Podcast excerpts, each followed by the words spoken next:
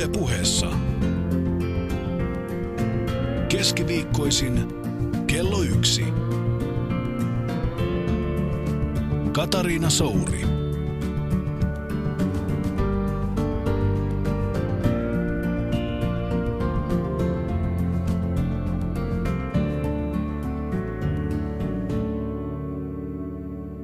Tämä on Yle Puhe. Minä olen Katariina Souri ja tänään vieraanani studiossa on nainen, joka on viime vuosina vetäytynyt lähestulkoon kokonaan julkisuudesta, mutta ei siksi, etteikö hänellä olisi tärkeää asiaa. Tervetuloa koirien koulutusohjaaja entinen kulttuuriministeri Tanja Karpela. Kiitos, kiitos. Mä oon ihan superiloinen, että sä tulit tänään. Mä ajattelin, että sua ei saa mitenkään, mihinkään julkiseen tilaisuuteen. Oli ihan mukava tulla.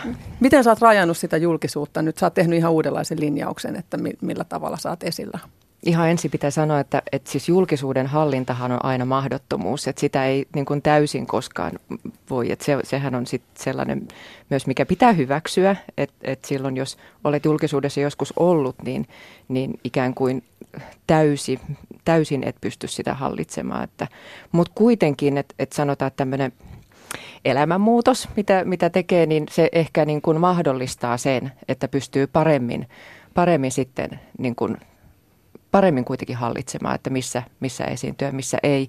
Et, et entisessä elämässä, silloin kun olin politiikassa, niin, niin totta kai julkisuus kuuluu siihen työhön. Se on, se on työväline.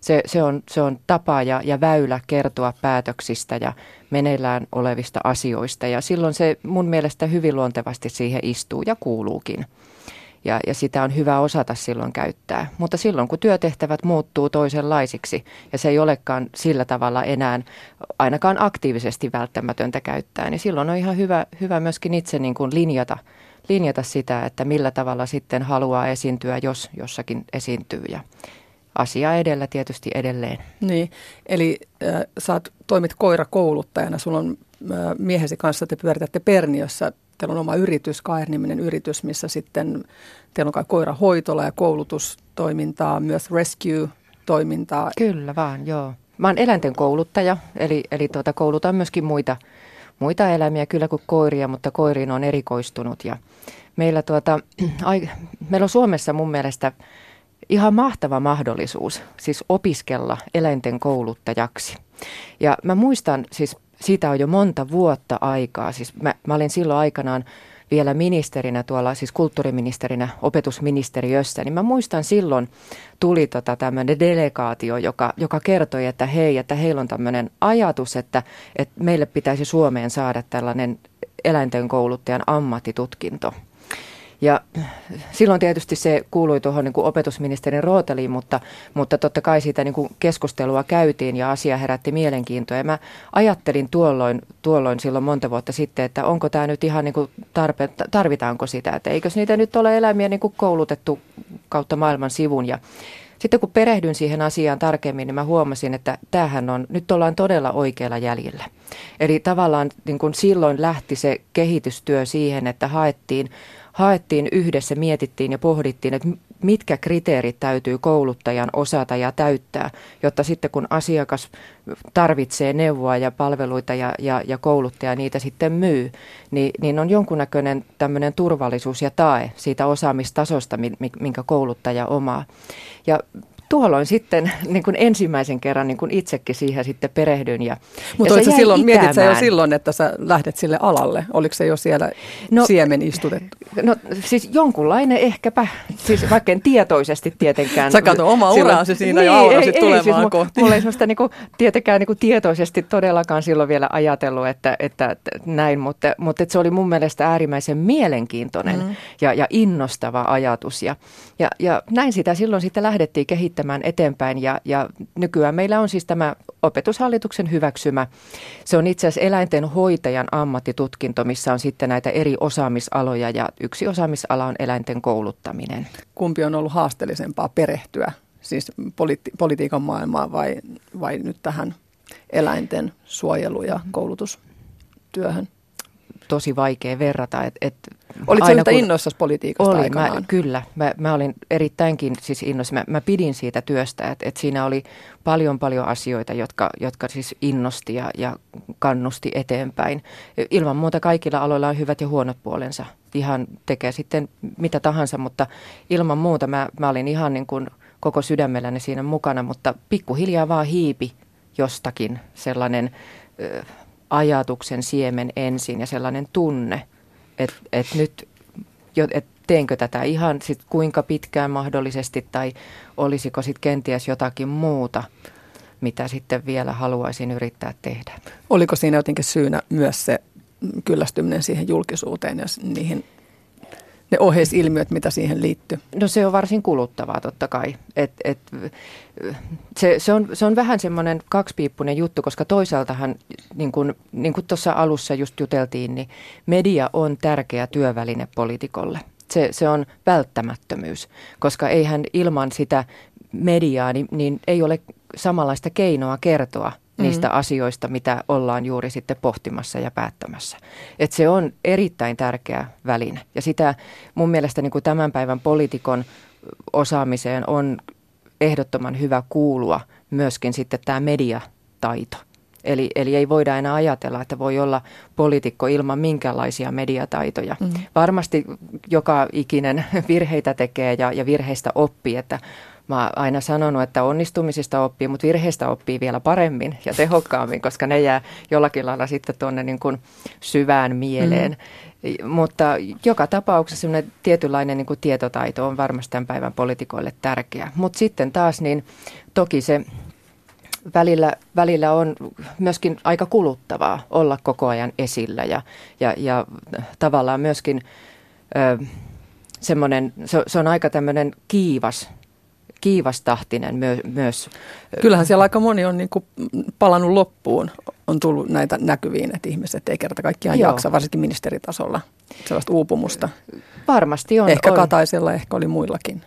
Niin, e, en, en, en tiedä, mutta, et, mutta pidän sitä ainakin hyvin todennäköisenä, koska kyllähän se on kuitenkin sekin työympäristönä hyvin, hyvinkin kuluttava välillä. Et, et jos ajatellaan vaikka tämänhetkistä tilannetta, niin mä uskon, että tällä hetkellä poliitikkojen tehtävä on äärimmäisen vaikea. Kun ajatellaan Suomen mm. tilannetta ja, ja ajatellaan myöskin niin kuin kansainvälisesti, niin, niin tilannehan on joka tavalla äärimmäisen haastava ja vaativa ja helppoja ratkaisuja ei ole olemassakaan. Joskaan ei politiikassa koskaan helppoja mm. ratkaisuja ole, mutta ei varsinkaan nyt, niin, niin on täysin ymmärrettävää, että sellainen kuluttaa.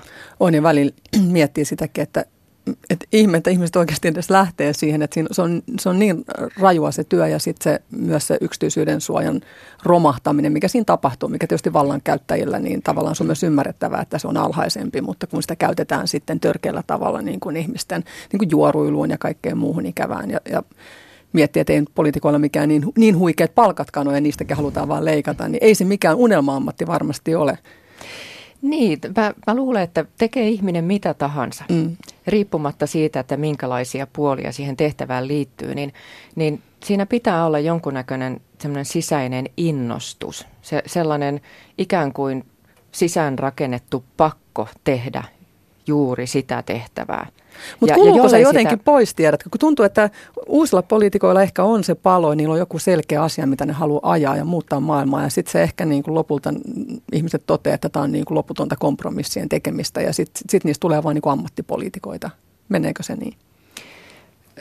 No yksilöllistä tietenkin, niin. miten kukin sen kokee, mutta, mutta mä oon mä oon enemmänkin niin kuin ajatellut niin, että jos nyt puhutaan niin kuin poliitikosta tai, tai, tai siitä, että – kuinka pitkään poliitikko toimii, niin voi olla, että ainakin joillekin saattaa sopia ihan hyvin se, että esimerkiksi välillä tulee sieltä politiikasta pois ja katsoo asioita hieman toisesta vinkkelistä.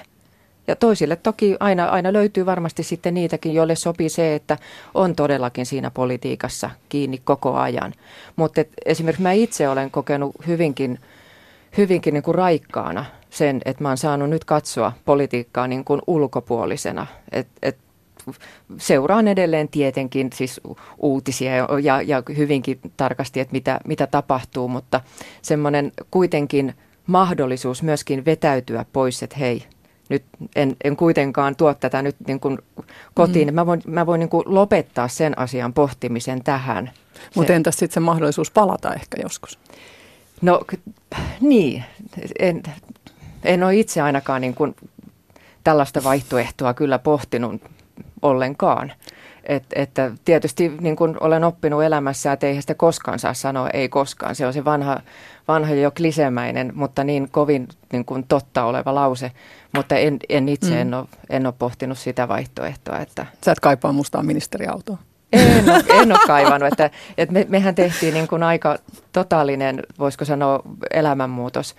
Elämänmuutos, että kaikki niin työtehtävät kuin, kuin asuinpaikka – ja myöskin semmoinen elämän tyyli, voisiko sanoa, että me asutaan ihan maaseudulla ja näin, niin kaikin tavoin ollaan niin kuin, kaikki on muuttunut ja on hyvin levollinen olo, että se sopii tähän Tähän se on huikeaa, miten sä oot kyennyt uudistua ja tekemään todella isoja muutoksia, niin kuin useampia elämänvaiheita. Niin muistatko semmoista tilannetta, se vähän puhuitkin siitä jo, että, että miten se hiipi ehkä vähän se ajatus tästä koirakoulutus, koiran kouluttamiseen liittyvästä ammatista, mutta oliko siinä mitään semmoista selkeää niin kuin hetkeä, missä se, se päätös tapahtui, että sä muistasit, että nyt, nyt, nyt mä hyppään ulos ja kun sitä on miettinyt, niin se on aina ollut.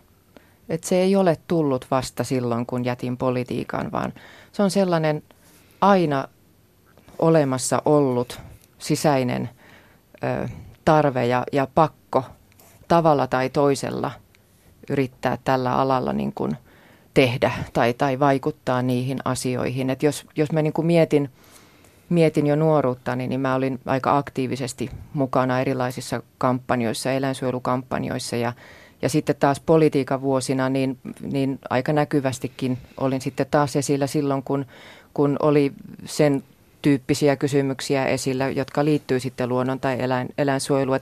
Ne on olleet aina mukana. Jos palataan vielä tuohon ihan alkuun, tähän Jungin sitaattiin, ehkä luen sen uudestaan, kun tässä ehdittiin höpöttää vaikka kuinka.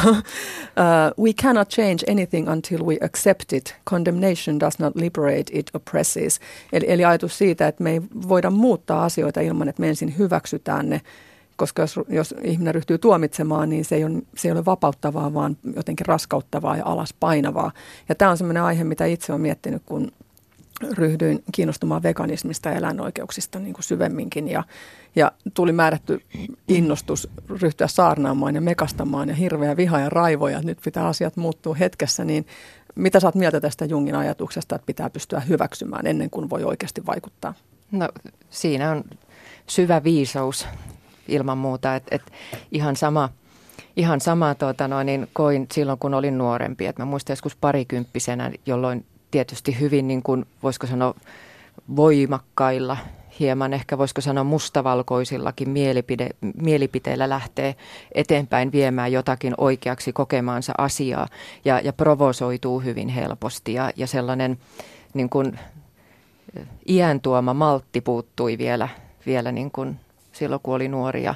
Ja tietysti varmaan iän tuoma kokemus totta kai puuttuu myöskin silloin, kun on nuori, nuori vielä. Ja, ja eipä siinä mitään, siis mä silti, silti olen aina iloinen, että kun esimerkiksi jos, jos nuoriso kokee tarvetta muuttaa asioita ja ottaa kantaa asioihin. Sehän on ihan, ihan hyvä asia, että löydetään niitä, niitä hyviä keinoja ja tapoja vaikuttaa asioihin. Onko joskus Mut, kuitenkin hyvä raivota ja huutaa ja mennä mielenosoituksiin? On varmasti. Ja... Kyllä, siis ihmisiähän me vaan ollaan ja, ja siihen kuuluu myös tämän tyyppiset tunteet.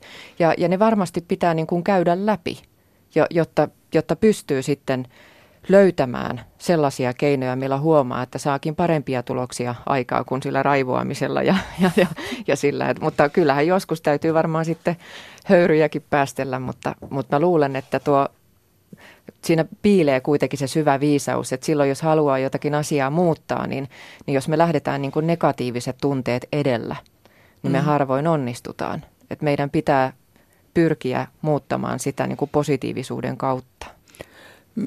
Miten sä suojaat itseäsi?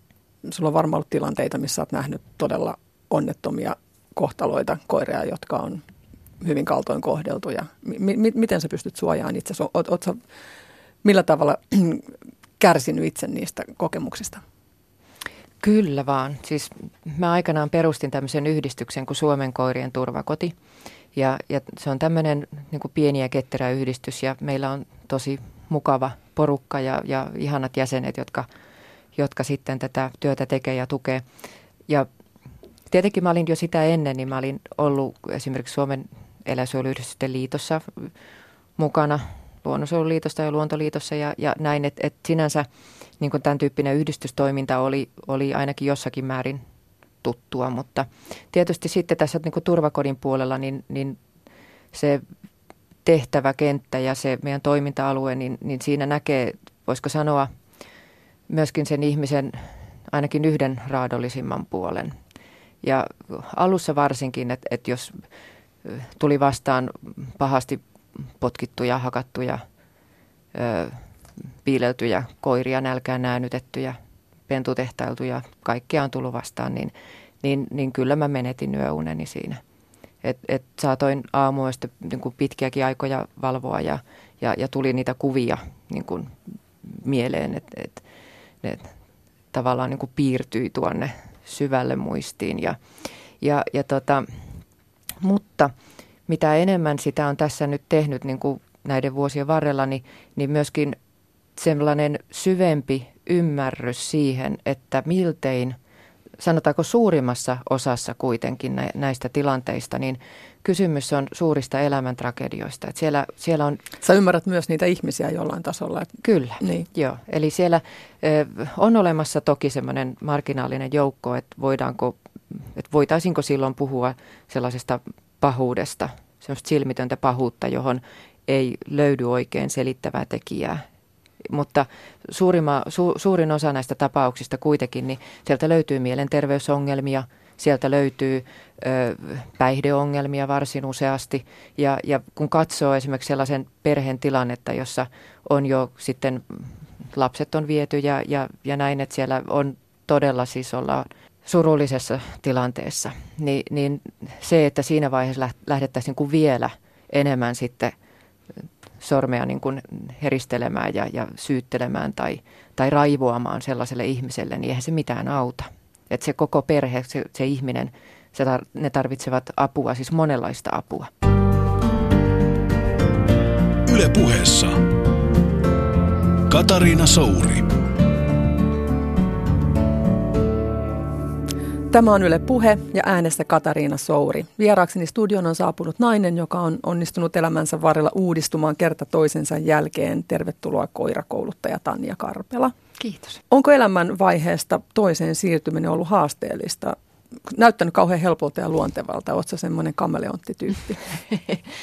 no niin. Ei, siis ulkonäkökin voi... on muuttunut. Sulla on nyt tämmöinen tosi lyhyt tukka. Mä oon mm. joskus aina miettinyt sitä, että meidän elämät on jollain tasolla niin kuin, mulla on, no meillä on erilaiset elämänkaaret, mutta siellä on aina määrätty yhtymäkohtia, Kyllä kiinnostusta vaan. joogaan ja Joo, sitten eläinoikeuksiin ja määrättyjä julkisia kuvioita ja Joo. on meillä ollut määrättyjä niin kuin ihmissuhdesotkojakin, mutta nyt, nyt esimerkiksi sulla on lyhyt tukka ja mullakin on lyhyt tukka. Jee! Niin. Taas Tosi syvällisiä aiheita Niinpä, tässä. niinpä. Joo, mutta, Mut, mutta siis niin, jotenkin – Mun mielestä elämässä on, on yksi varma asia, joka on aina, aina sellainen fakta, ja se on jatkuva muutos. Kaikki muuttuu, ennemmin tai myöhemmin, kaikki muuttuu koko ajan. Ja, ja sen niin kuin hyväksyminen on mun mielestä yksi onnellisuuden perusta.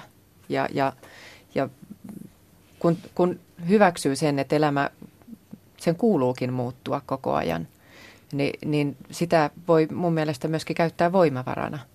Se antaa mahdollisuuden. Se on minusta hyvin lohduttava ajatus kuitenkin, että sehän antaa mahdollisuuden silloin me, mm. meille niin kuin kehittää itsessämme erilaisia puolia ja, ja, ja syventyä sellaisiinkin asioihin, joita ehkä sitten aikaisemmassa elämässä ei ole ollut mahdollisuus tai, tai aikaa tai, tai se ei ole silloin ollut jostain syystä vielä niin mielenkiintoinen, mutta, mutta mun mielestä se on se, se muutos, mikä on itse asiassa kaikilla elämässä, niin siihen voi, voi tarttua ja, ja antaa, antaa, niin kuin, antaa sille mahdollisuuden. Ja sitten usein kuitenkin mä uskon, että silloin kun meille tulee, ainakin itse mä oon kokenut näin, että kun tulee sellainen sisäinen tunne, että nyt, nyt tässä risteyksessä käännynkin tuohon suuntaan, mm-hmm. niin silloin se, se, se niin kuin antaa on antanut mahdollisuuden tehdä sitä, mikä on sisäisesti tuntunut oikealta ja on ollut taas se sisäinen drive, voisiko sanoa, että tämä on se, mitä haluan tehdä. Ja se, että jos meillä on semmoinen sisäinen pakko, että mun on pakko tällä alalla nyt niin kuin tehdä ja toimia ilman sen suurempaa kenties niin kuin selitystä, niin, niin mä luulen, että se on juuri se voima, joka ajaa meidät tekemään niin kuin sille alalle niitä asioita, jos me ollaan useimmiten aika mm. hyviä. Oletko huomannut sellaista, mä itse olen kiinnittänyt huomioon, että nuorempana oli jotenkin semmoista kauhean tavoitehakusta, että oli aina kun suunnitelma, että nyt mä haluan tota tai tätä ja, ja tarras aina kiinni niin kuin asioihin ensin. Nykyään, nykyään, mitä enemmän on tullut ikää, niin vähän tekee silleen, että rupeaa niin kuin putsaan pois asioita elämästä, tekee tilaa jollekin, mikä ei välttämättä ole vielä niin kuin tietoista, että mikä se asia on, vaan sä teet vaan tilaa ja sitten sä katsot, että mitä tulee ja sit, sitä kautta Parviaisen Jussi puhui, puhui tuota viime viikolla niin kuin armosta, että, se, että tavallaan asiat, mitkä saa armosta, niin niillä on enemmän merkitystä, on kauhean tämmöinen kristillinen termi, mutta mä ajattelen niin kuin vähän sitä samaa asiaa siinä, että ei aina ehkä niin päämäärätietoisesti ja tavoitehakuisesti mekään eteenpäin, vaan just antaa tilaa ja sitten jotain tulee siihen. Kyllä. Mä luulen, että, että näin se useimmiten onkin, että sitä ei välttämättä juurikaan siis tietoisesti, vaan antaa mahdollisuuden, eli raivaa tilaa jättää niitä ehkä vähemmän merkityksellisiä tai vähemmän kiinnostavia asioita jättää vähän vähemmälle. Ja Koska luopuminen ja... on aika vaikeaa silloin, jos on. ei ole jotain tilalla. Siis että joskus ihmiset luopuu vasta sitten, kun ei enää kerta kaikkiaan pysty hallitsemaan sitä kaikkea, mitä siinä on. Että se, että pystyy päästään irti aikaisemmin, niin se on haasteellista. Niin, luopuminen voi joskus olla tuskallista ja, ja toisaalta joskus hyvinkin helpottavaa. Riippuu tietysti vähän tilanteesta. Et, et, et, mutta et, se luopuminen mun mielestä on olennainen osa sitä jatkuvaa muutosta myös, että pitää, pitää niin. osata luopua, jotta se muutos on mahdollista. Et, et, jollei me koskaan luovuta mistään, niin, mm. niin, niin sen, se, että me annetaan tulla sen muutoksen ja katsotaan, että mitä se tuo tullessaan, niin se voi olla silloin aika hankalaa. Millaisia haaveita ja unelmia sulla oli lapsena? Oh. Hypättiin nyt yhtäkkiä no niin, hetkeksi aikaan joo. sinne. No, tuota, Olit, oliko, olit sä koira-ihminen silloin, oliko teillä eläimiä? No siis mä oon jo lapsuudessa, kiitos vanhempieni, niin, niin tota, sain liikkua paljon luonnossa ja, ja todella paljon siis sain telttailla. Oliko sun sisaruksia ja muuten? Isosisko kyllä, joo. joo ja, ja sain telttailla tosi paljon ihan ja siis ihan joka kesä mä muistan me telttailtiin pitkiäkin aikoja ja se luonto tuli siis joka tavalla aika läheiseksi ja, ja en tiedä, haaveita voi sitten on niin pitkä aika, mutta tota, sen Sulla oli aika niinku tasapainoinen lapsuus. Ja... Kyllä, joo. Et, et, mä muistan, muistan Joskus siis... nimittäin ihmiset, jotka kiinnostuvat eläinoikeuksista, on hyvin traumatisoituneita. Niin. Siis mä muistan tällaisia niin kuin muistikuvia, mulla on ihan selkeitä, että onhan mulla silloinkin ollut jo sitten tämmöinen tämmöinen tota, jonkunnäköinen, tai aika suurikin kiinnostus varmaan. Että mä, mä esimerkiksi mä keräsin siiroja niin kuin tämmöiseen purkkiin, missä oli siis multaa ja kaikkea. Mä seurasin, miten ne siirat sitten teki niitä, kulkivat siellä siis siellä tota, mullassa. Ja se oli musta hirveän mielenkiintoista. Ja sama sitten näitä sammakon kutuja siihen maailman aikaan. Niin tuota, musta oli... Sä olit vähän semmoinen niin poikatyttö, olitko enemmän? Eh, niin, voi olla, kyllä. En joo, mä sano, että joo, poikien joo. juttu, mutta ne kuulostaa semmoisilta, että... Kyllä joo, siis puissa kiipeiltiin ja, ja majoja rakennettiin ja, ja sitten piti jokaisen lätäkköön rakentaa joku lautta ja katsoa kelluksen ja aika monta kertaa ei kellunut ja sinne sitten mentiin lätäkköön oikein vaan kunnolla. Mutta mutta tota, mut nämä oli siis niitä ja sitten sit kaiken näköiset, niin mä muistan, meillä oli pihalla niin semmoisia loukkaantuneita variksia tai, tai varpusia, niin niitä mä sitten kanniskelin aina sisälle ja sitten mä yritin parannella niitä heikolla taidoillani ja joskus, jos parani, niin mä luulen, että se, se parantaja oli oikeasti varmasti mun äitini, mutta hän antoi minun uskoa, että minä, minä siinä sitten olin auttavana tekijänä, mutta aina mä kannoin niitä sitten kotiin ja sitten me sitten yritettiin hoitaa niitä kuntoon. Ja, että onhan mun silloin ollut jo tällaisia. Kun mä mietin sitä, mä otin käyttänyt, että sinussa on hyvin vahva semmoinen jonkinlainen äidillinen huolenpito vietti, koska kun mä katsoin teidän yrityksen nettisivuja, se koirahoito siellä Perniössä, niin Siis mä, mä en ole ikinä nähnyt niin kauniita huoneita eläimillä. Siis nehän on, siis se on semmoinen idyllinen, siellä on kaikki huonekalut ja siellä on taulut seinillä ja ihania mattoja. No semmoisia, että niin kuin, mä ajattelin, että mä voisin mennä tonne niin kuin lepäilee. Toi, niin kuin, se, se oli niin idyllistä ja kaunista. Eihän koirahoito olisi nyt tolta näytä. Siis vaikka ne olisi kuinka niin. eläinystävällisiä, niin siellä no me, meillä, on niin kuin, meillä on sellainen perusajatus me, meidän hoitolassa. Meillä on muuten joskus perheet kysyvät, että voiko niin jättää lapset kanssa? Mutta tota, meillä on sellainen perusajatus koirahoitolassa, että, että tota, että ne on tosiaan on niin kuin sisustettuja huoneita ja, ja, ja tota, moni on niin kuin kysynyt multa, että, että nä, täällä on niin taulut ja kaikki seinällä ja, ja tyynyt ja, ja näin, että, että tämä on niin koira. Mä sanoin, joo ja, ja, ja se perusajatus on niin kuin se, että, että silloin kun niin totta kai me ollaan, me ollaan toinen pieni koirahoitola ja, ja sanotaan, että ei me sitä omaa rakasta kotia korvata. Mutta jos me ollaan hyvä kakkonen, niin, niin. sitten me ollaan onnistuttu aika hyvin. Ja mä luulen, että se hyvä kakkonen niin kuin edellyttää sitä, että, että sen pitää olla mahdollisimman kodinomainen. Että jos me lykätään koira niin kuin jonnekin täys, täysin johonkin niin kuin häkkiin sinne vailla virikkeitä ja vailla mitään, niin se tuskin muistuttaa sitä kotioloa kovinkaan paljon. Mutta silloin kun se on hyvin kodinomainen ja se, siellä on kaikki ne päivinen samat jutut kuin on kotonakin, niin se koira ikään kuin tuntee enemmän sitten, niin kuin, sillä on mukavampi olo, se on tutumpi ympäristö kuin yhtäkkiä joku kalsea, pimeä tyrmä jossakin. Mutta tämä jotenkin näkee niin jonkinlaisen suoran kaaren siitä lapsuudesta, missä sä oot hoidellut niitä lintuja. Joo, joo mä luulen, että se, se niin. varmaan on joku tämmöinen sisäänrakennettu jälleen kerran. Että Mut, mutta tota, se on ollut ihan hauskaa, koska sitten on huomannut, huomannut just sen, että, että niillä on niinku oikeasti kivaa siellä ja, ja, Mä, ja meillä on leikki- ja mm. viriketunnit siellä myöskin, että et, tota, siellä sitten on puuhaa ja tekemistä. Mä mietin sitä vaan, että mitenköhän noin mun kaksi Doberman, ajattelin, että kun ne päästäisiin sinne ihan sisustettuun huoneeseen, ne kyllä varmaan käyttäytyisi aika hyvin, ne ei ole ikinä tuhonnut mitään. Mutta tota, hyvin menisi, että siellä, sehän on siis...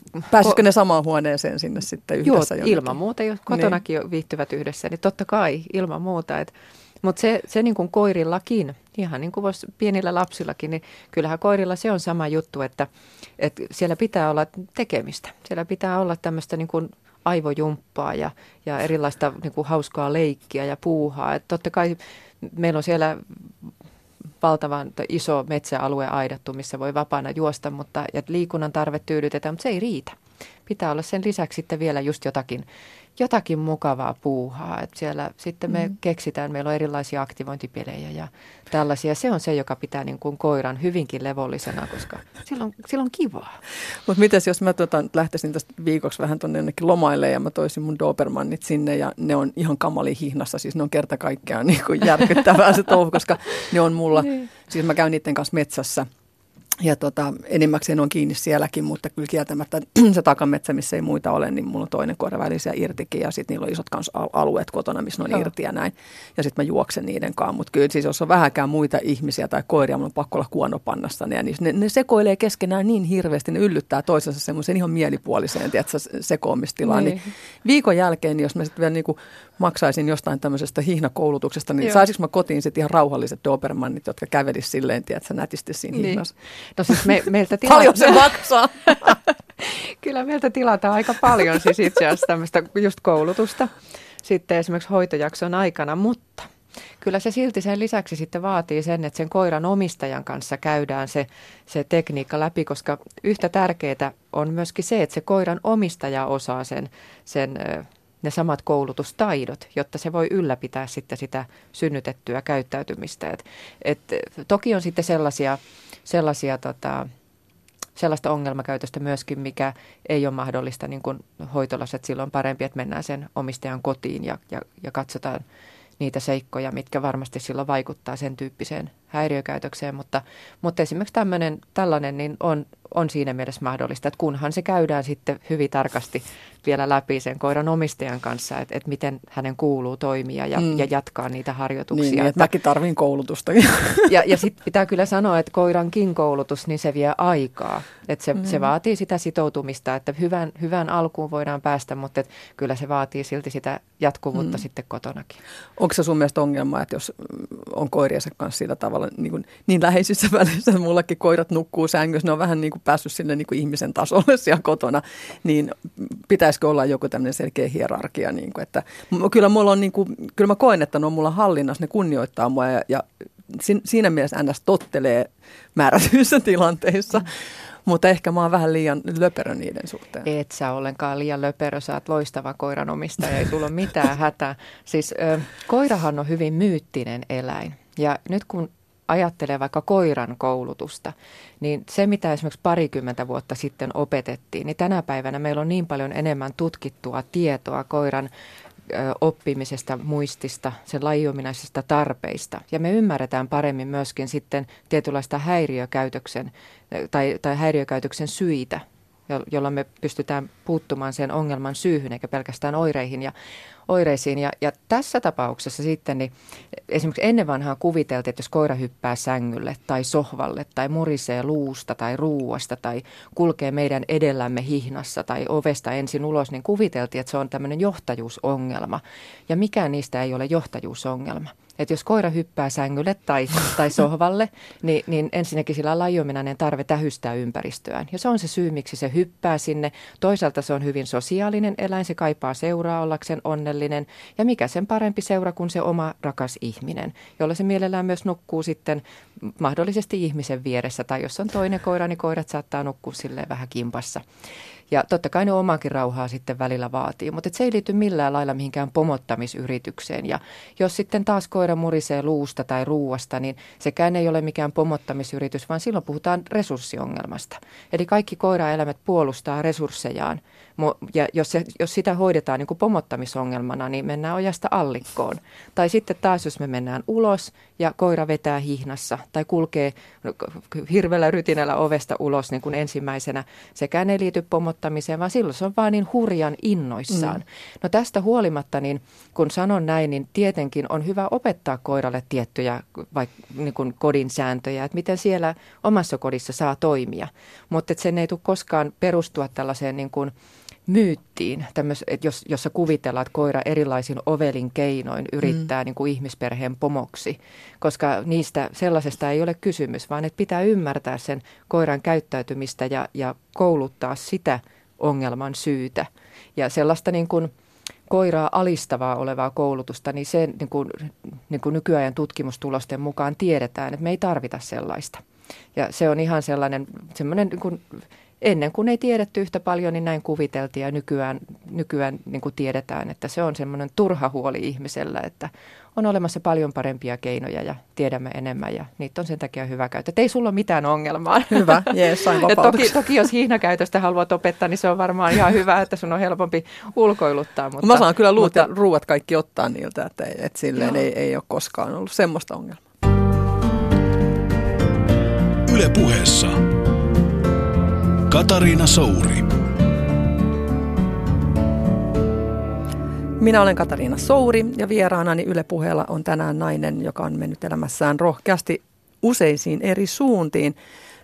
Tanja Karpela, uskotko jonkinlaiseen johdatukseen tai ennalta määrättyihin tehtäviin, merkityksiin? Oletko yhtään kohtalon uskonen? Mm, mä uskon ainakin siihen, että – et silloin kun meillä tulee sellainen, jotkut puhuu sisäisestä äänestä, sellainen sisäinen tunne, niin, niin sitä sisäistä ääntä tai tunnetta on hyvä kuunnella tarkasti. Se ohjaa meitä oikeaan. Et meidän pitäisi malttaa pysähtyä kuuntelemaan ja tuntemaan se, se jokin, jokin se, se pieni ääni tai, tai se, se tunne. Sä käytät intuitiota paljon. Intuitio, joo. joo. Intuitio joo. voisi olla ihan hyvä. Että, että tota, mä oon kotona oppinut semmoisen, että, että sanonnan, että tulee etiäisiä. Eli, eli myöskin, että jos tulee, kun tulee niin. elämässä semmoisia tietynlaisia etiäisiä, eli, eli tunne siitä, että nyt mun täytyy tehdä jotakin tai jättää tekemättä tai, tai muuta, niin sitä on hyvä kuunnella, että se ei, ei turhaan sieltä tule.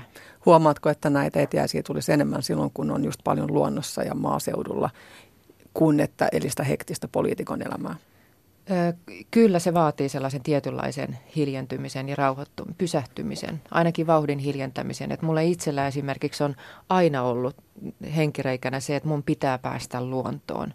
Mun on ihan pakko päästä luontoon. Että mä, mä, mä en voi olla, ellei mä pääse siis metsään, luontoon ihan olemaan hyvin askeettisesti. Ja se on, se on varmaan lähtöisin sieltä, että kun mä oon pienestä tytöstä mm. lähtien, niin mä oon saanut olla paljon luonnossa ja, ja, ja rakastanut sitä yli kaiken, saanut telttailla ja mä en ole niin kuin koskaan välittänyt mistään mukavuuksista tai, tai sillä tavalla, että se on ollut mulle sellainen mm. hiljentymisen hetki, jolloin, jolloin niin kuin, mä olen varmaan onnellisimmillani. Miten sitten toi jooga ja meditaatio, sä olet ainakin jossain vaiheessa kauhean kiinnostunut niistäkin. Onko ne mukana enää sun elämässä mitenkään? Kyllä ne on. On ne sillä tavalla, että, että esimerkiksi just se, että, että on luonnossa.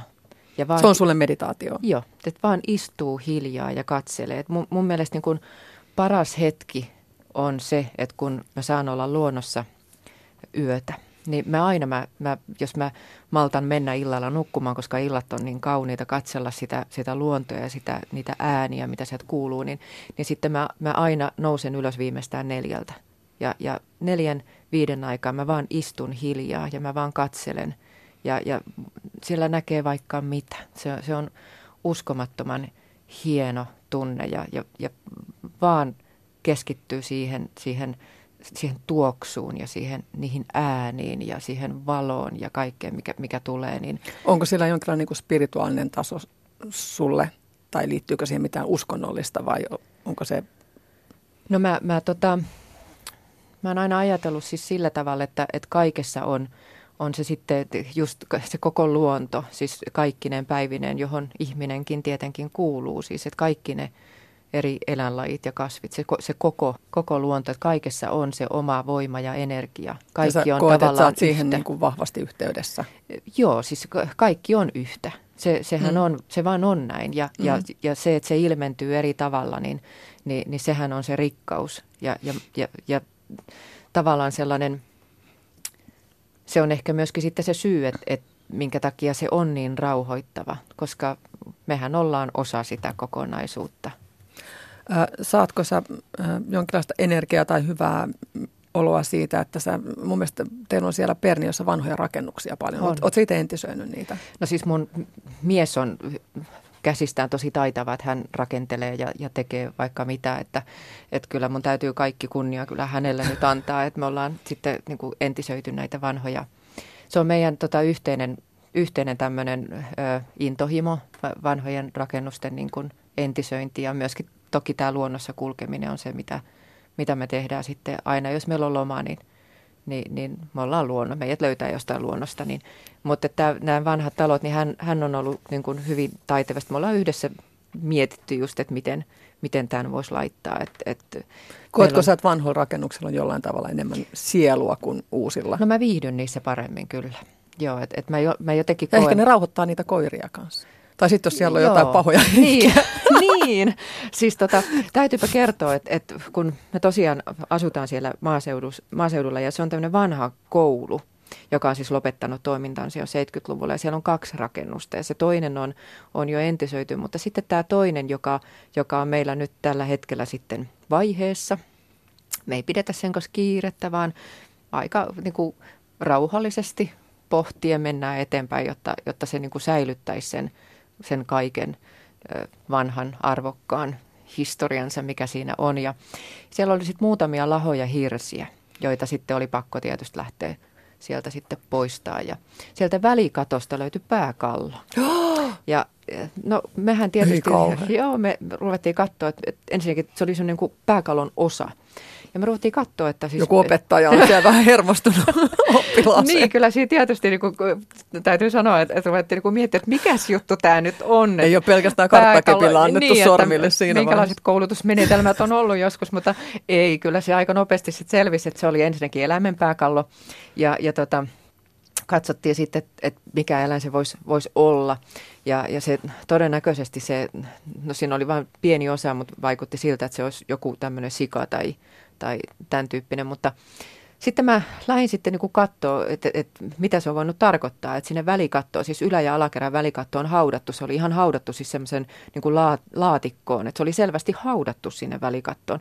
Ja aloin sitten katsoa, että, että mitä tämä voisi tarkoittaa ja löysin sitten sellaisen kirjoituksen, jossa oli niin kuin käyty läpi tämmöisiä hyvin vanhoja vanhoja uskomuksia, mitä on niin kuin nimenomaan vanhoissa taloissa tehty. Ja siellä oli, luki näin, että siellä on haudattu tämmöisiä vanhoja pääkautta, piti pahat henget poissa.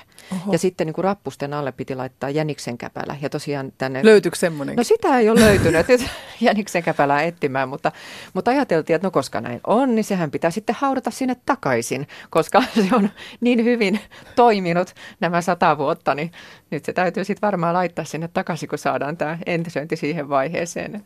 Wow. Joo, se oli ihan hauska. Puhutaan ihan hetki unista. Näetkö sä paljon unia? Kyllä mä varmaan näen, mutta mä en muista niitä aamulla, että joskus jää jotakin, jotakin ehkä mieleen, mutta tota, mä oon aika hyvä valvomaan, että se, se voi olla. Sua huolestuttaa edelleen nämä kaltoin kohdellut eläimet, sä et ihan saa rauhaa. Ei, nyt. kyllä mä nykyään, nykyään tota noin, niin tosiaan pystyn eri tavalla niitä käsittelemään ja siihen on tullut sellaista rauhallisuutta ja, ja Mutta nuk- sä nukut siis hyvin vähän yössä? Ei, kyllä mä siis nukun, mutta, mutta tota, mä esimerkiksi kesäisin erityisesti, kun kesäaamut on niin mm. kauniita, niin mä en malta. Siis se on niin kaunista. Et mä, mä pidän siitä, että mä, me keitetään usein aamukahvit ja sitten me vaan istutaan ulkona ja kuunnellaan, että tik, niin. tikka jossain hakkaa ja no sä... kurkien ääni kuuluu ja se on, se on huikean hieno hetki. Sä et ole sitten varmaan kärsinyt mitenkään painajaisista erityisemmin tai... Ei, ei, ei mulla sellaista oikeastaan. Et, et mulla on semmoinen, että jos joskus sitten, ja kun tulee niitä öitä, että ei oikein uniota tullakseen, niin sittenhän on parempi nostaa ylös ja tehdä jotakin muuta, lukea vaikka. Mä oon itse tota, vuosit ryhdyin kirjoittaa unia ylös. Ja, ja tota, sit, siitähän seurasi se, että ne unet oikein niin kuin innostu. Ja sitten mä koin syvästi jotenkin, että ne, ne niin kuin, ää, en mä tiedä ohjaa mua mun elämässä, mutta ne ainakin tuo näkyville semmoisia ongelmia asioita, mitä mä muuten niin tiedostaisi. Että semmoinen niin piilotajuinen maailma tuli kauhean merkitykselliseksi ja sitten mulle tuli kauheasti eläimiä sinne uniin. Ja jotenkin, että ne eläimet sellaisella symbolisella tasolla rupesi olla jonkinlaisia tämmöisiä niin ohjaavia elementtejä, niin onko sulla eläinten kanssa semmoista, koetko sä niitä sellaisella symbolisella tasolla jotenkin, että ne, ää, että sulla olisi semmoinen henkinen yhteys eläimiin? En tiedä, onko niin kuin unitasolla, että toki, toki aina silloin tällöin tulee, tulee. Mä, en, mä en, en osaa sanoa, että, että koinko mä ehkä siinä sellaista – sellaista, tota, no ehkä, ehkä joo, ne, yleensä ne kuitenkin liittyvät sitten niihin tapahtumiin, mitä on joutunut käsittelemään tai on, on kohdannut, niin silloin, mutta toki sellainen on, että sitten kun sanotaan, että tulee vastaan, vastaan vaikkapa koiria, jotka on kokenut aika, aika kammottavia kokemuksia. Ja, ja, ja sitten jos ollaan, ollaan niin kuin siinä tilanteessa, että siellä on jo niin kuin rakenne niin rikki, että sitä ei enää, että se on siinä, sitä ei mm-hmm. pysty enää – että on, on sellaisia vammoja ja, ja näin, että ei, ei, ei pystytä enää auttamaan, niin silloin, silloin mä niin kuin hyvin useasti vietän niin kuin semmoisen, niin kuin het, mä niin kuin haluan, että sillä on kuitenkin se loppu on sitten mahdollisimman kaunis, onnellinen, rauhallinen. Se voisi olla niin kuin kokea edes hetken, jolloin ei tarvitse pelätä. Että se, se on vaan niin kuin turvaa. No, Okei, okay. nyt varmaan itkettää. Ah. Joo, okei. Okay. Nyt on kaunista. Y- ymmärrän täysin, täysin mitä ajat takaa. Mä itse on, musta on tullut vähän silleen hassu, että mä esimerkiksi, musta semmoista kokemusta on kauhean tärkeää, että mä menen esimerkiksi metsään, ja mä muistan viime syksynä, mä olin, mä olin niin väsynyt ja loppu jotenkin, mä ei hitse, että mä, miten mä tästäkin selviän, menin kävelemään sitä normaalia polkua, mitä mä mun koirien kanssa aina menen siellä aamu, meillä on sama aamulenkki siellä metsässä, ja Mä en ikinä halannut puita, mutta yhtäkkiä mä mietin, että mun on niin halattava, niinku ripustauduttava tuohon niin männyn ympärille. Ja se oli ensimmäinen kerta, kun mä halaan puuta ja siinä se mänty sattui olemaan siinä ja mä kierroin kädet sen ympärille. Se oli just niin syksyyn, niin samaan aikaan mieletön kurkiaura, kun se vetää, tiedät, se yli, se kauhea meteli, Joo. mikä siitä lähtee. Sitten mä menen kotiin, mä että voi vitsi, että onkohan tällä joku merkitys, mulla symboli tämmöisiä kirjoja englanninkielisiä, mä katsoo siellä, että yhdi, yhdi, yhdistettynä niin kuin kurjet ja mänty, niin se tarkoittaa energian uusiutumista. no niin. Mutta sulla ei tämän tyyppisiä niin kuin eläinkokemuksia ole, että mä ajattelen, että, että kun sanoit, että me ollaan kaikki yhtä ja yhteydessä, niin tietysti nyt sattumaa ja sattumaa, mutta mä, mun mielestä on ihan sama, onko se sattumaa, koska mä koin, että mä sain sen energian, mun energia uusiutumaan ja jaksoin taas seuraavaan päivään. On siis ilman muuta siis siinä mielessä on, että, että kun just näkee vaikka sen kurkiauran tai, tai näkee tällaisen aamuyössä näkee, kun kauris tulee ja, ja juo vaikka järvestä vettä ihan hiljaa ja se kuuntelee ja mä yritän olla ihan hiljaa ja huomaamaton, että se ei, että mä häiritse sitä, niin, niin, niin onhan ne ehdottomasti niin kuin siinä kaikessa kauneudessaan, niin ne on voimaa antavia. Että se tavallaan sitä myös niin kuin latautuu sellaisella puhtaalla, korkealla energialla. Siinä ei ole mitään alaspäin vievää päinvastoin. Yle puheessa Katariina Souri. Kuuntelet Yle Puhetta ja minä olen Katariina Souri. Tänään vieraanani studiossa on Tanja Karpela, nainen, jonka päättäväisyyttä ainakin minä olen usein ihaillut. Sulla on kyllä oikeasti, mä mietin usein sitä, että mistä sä saat sen. Jotkut sanoo mulle, että joo, kato, sä oot niin rohkea, mutta mä oon ajatellut susta silleen, että sä teet tosi rohkeita liikkeitä elämässä. Mutta et, oothan se rohkea hyvä no, aika. No joo, mutta mut, mut, mulla on vähän enemmän sellaista niinku räpiköintiä. Että mä, niinku höpö, teen, ro, mä teen rohkeita liikkeitä, mutta mä en oikein saa vietyä ikinä asioita ihan loppuun. Se no jotenkin vie... Ruvetaan nyt kinastelemaan. Niin. Näet itse ihan nyt väärin. Sulla on jotenkin sellainen sinnikkyys niin kuin viedä ne asiat sinne niin kuin päätepisteeseen asti. Tota, äh, palataan sen verran siihen politiikkaan vielä, että, että tota, koetko sä, että siellä sait, sait aikaan sellaisia muutoksia, mitkä oli, oli merkittäviä ja tärkeitä?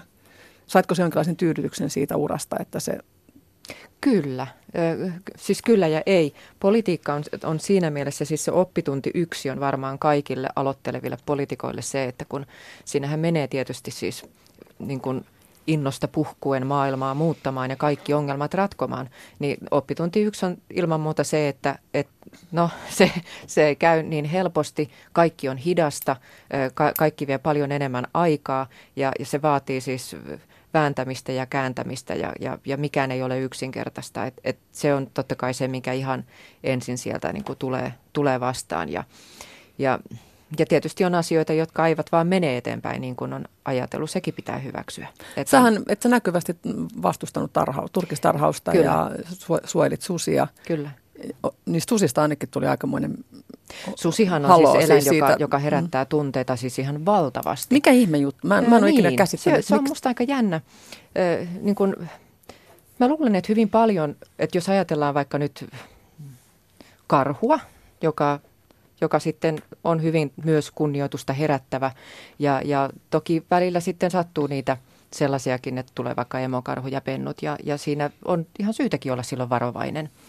Mutta jostain syystä kuitenkin siis karhu, joka on mun mielestäni upea, upea tota, hieno eläin, mutta se ei ehkä ihan, se ei samassa mittakaavassa kuitenkaan herätä niin kuin pelkoa ja, ja, ja sellaista niin kuin, niin voimakkaita tunteita kuin vaikka sitten susi herättää. Se on niin hassua vaan, kun ja, koska susi olisi tappanut ihmisen, mä en muista niin kuin Joo, siis mä luulen, että, että hyvin paljon on, on kyse siitä, että sudesta tiedetään vähemmän.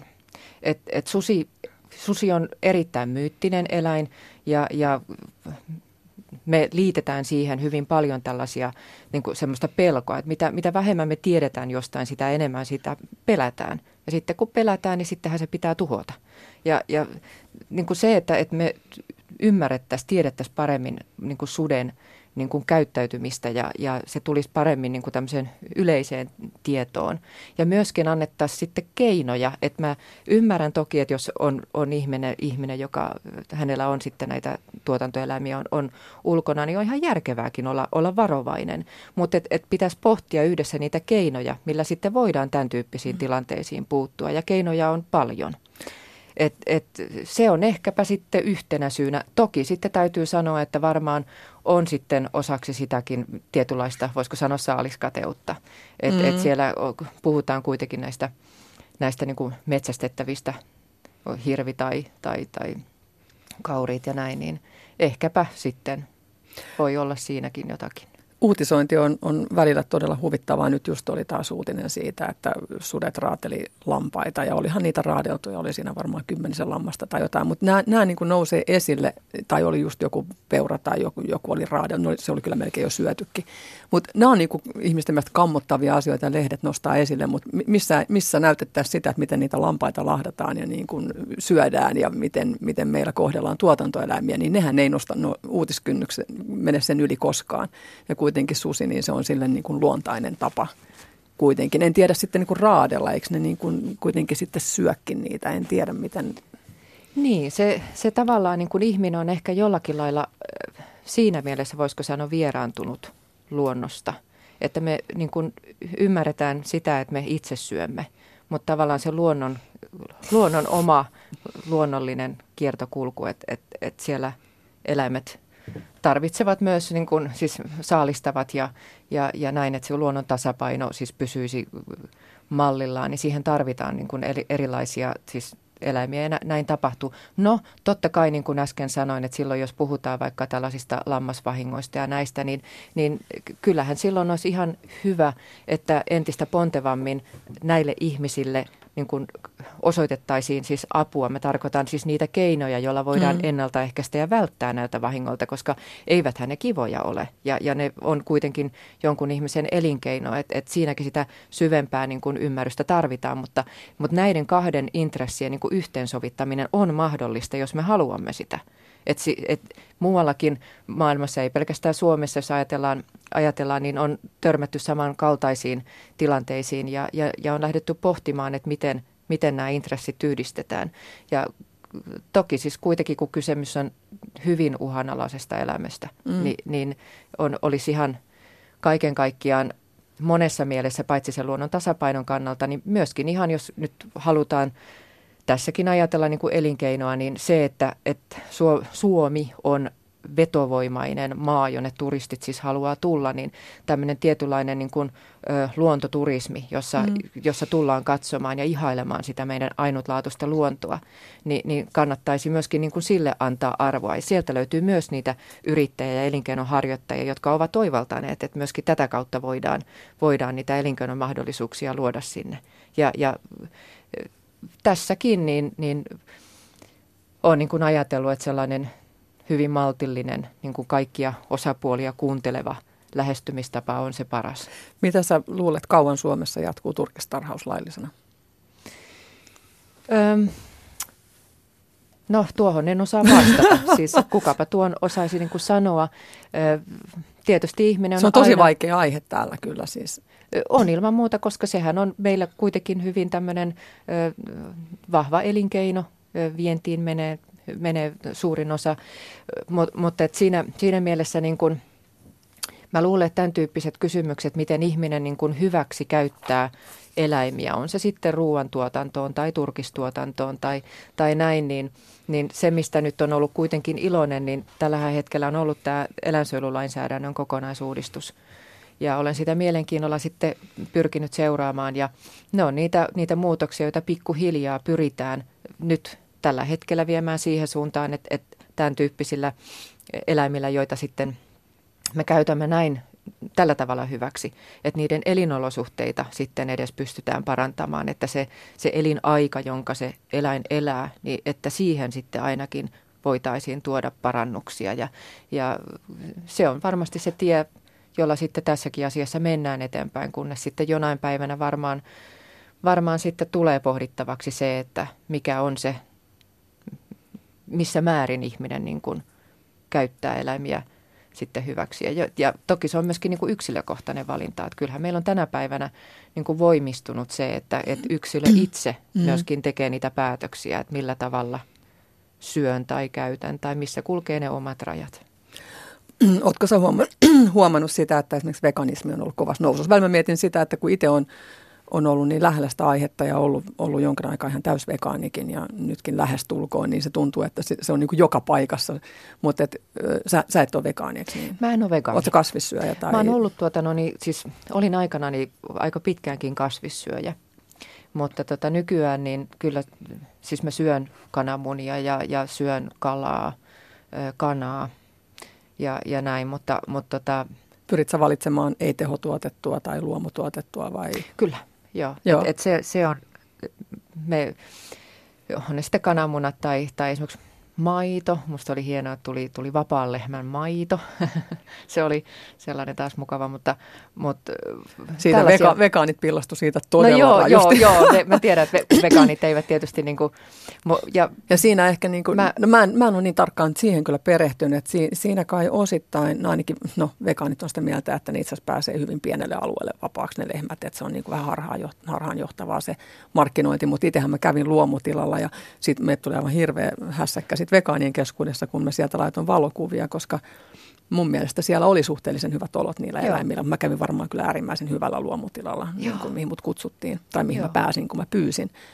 Mutta, tota, mutta tietysti niin kuin sehän on eläintuotannossa aina, vaikka ne olot olisivat kuin hyvät, on tietysti aina se, että eläin, eläimiä ne kuolee nuorempana kuin, kuin mihin niiden normaali lainmukainen niin kuin elinikä, lehmäkin 20 vuotta on kai suunnilleen, mitä, mitä lehmä eläisi vapaudessa. Mutta mä en ole kyllä, mun täytyy sanoa, että mä en ole koskaan nähnyt sitä niin isona ongelmana, jos eläimen elämä on lyhyempi, vaan enemmän mulle on sitten merkitystä sille. Niin kuin, Elämän laadulla. Niin.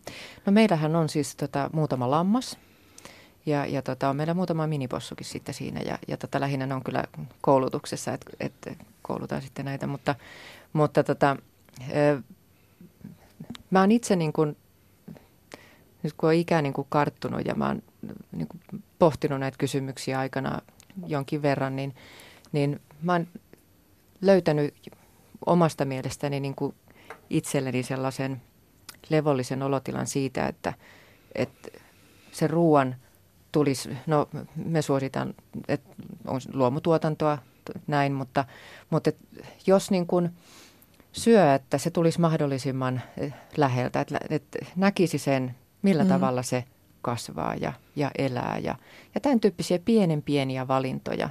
Ja siihen niin suuntaan varmaan ollaan menossakin aika Joo, paljon. että esimerkiksi meillä tietysti on siinä mielessä varmasti eri tilanne kuin monella kaupunkilaisella, että me asutaan siellä maalla ja meillä on mahdollisuus siihen, että meillä on siinä sitten vähän jotakin omaa tietynlaista, voisiko sanoa pikkuriikkistä omavaraisuutta. Ja, ja siihen suuntaan me ollaan niin kuin sitten pyritty, että se on tuntunut sellaiselta – hyvältä vaihtoehdolta tässä vaiheessa. Mutta. Kiitos Tanja Karpela paljon vierailusta. Mä, mä varmaan kuule tuonne mun koirat jos, joskus sinne Tervetuloa. ja katsotaan, katsotaan tulisiko Oli. ne vähän rauhallisempina takaisin. Oli ja oikein kivan. kiva olla sun vieraana. Kiitoksia kun tulit. Ja ensi viikolla tässä samalla ohjelmapaikalla on Doc Ventures, Riku ja Tunna, eli Katariina Souri lopettaa tämän ohjelmasarjan tähän.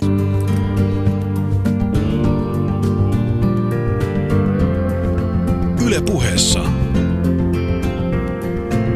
Keskiviikkoisin kello yksi. Katariina Souri.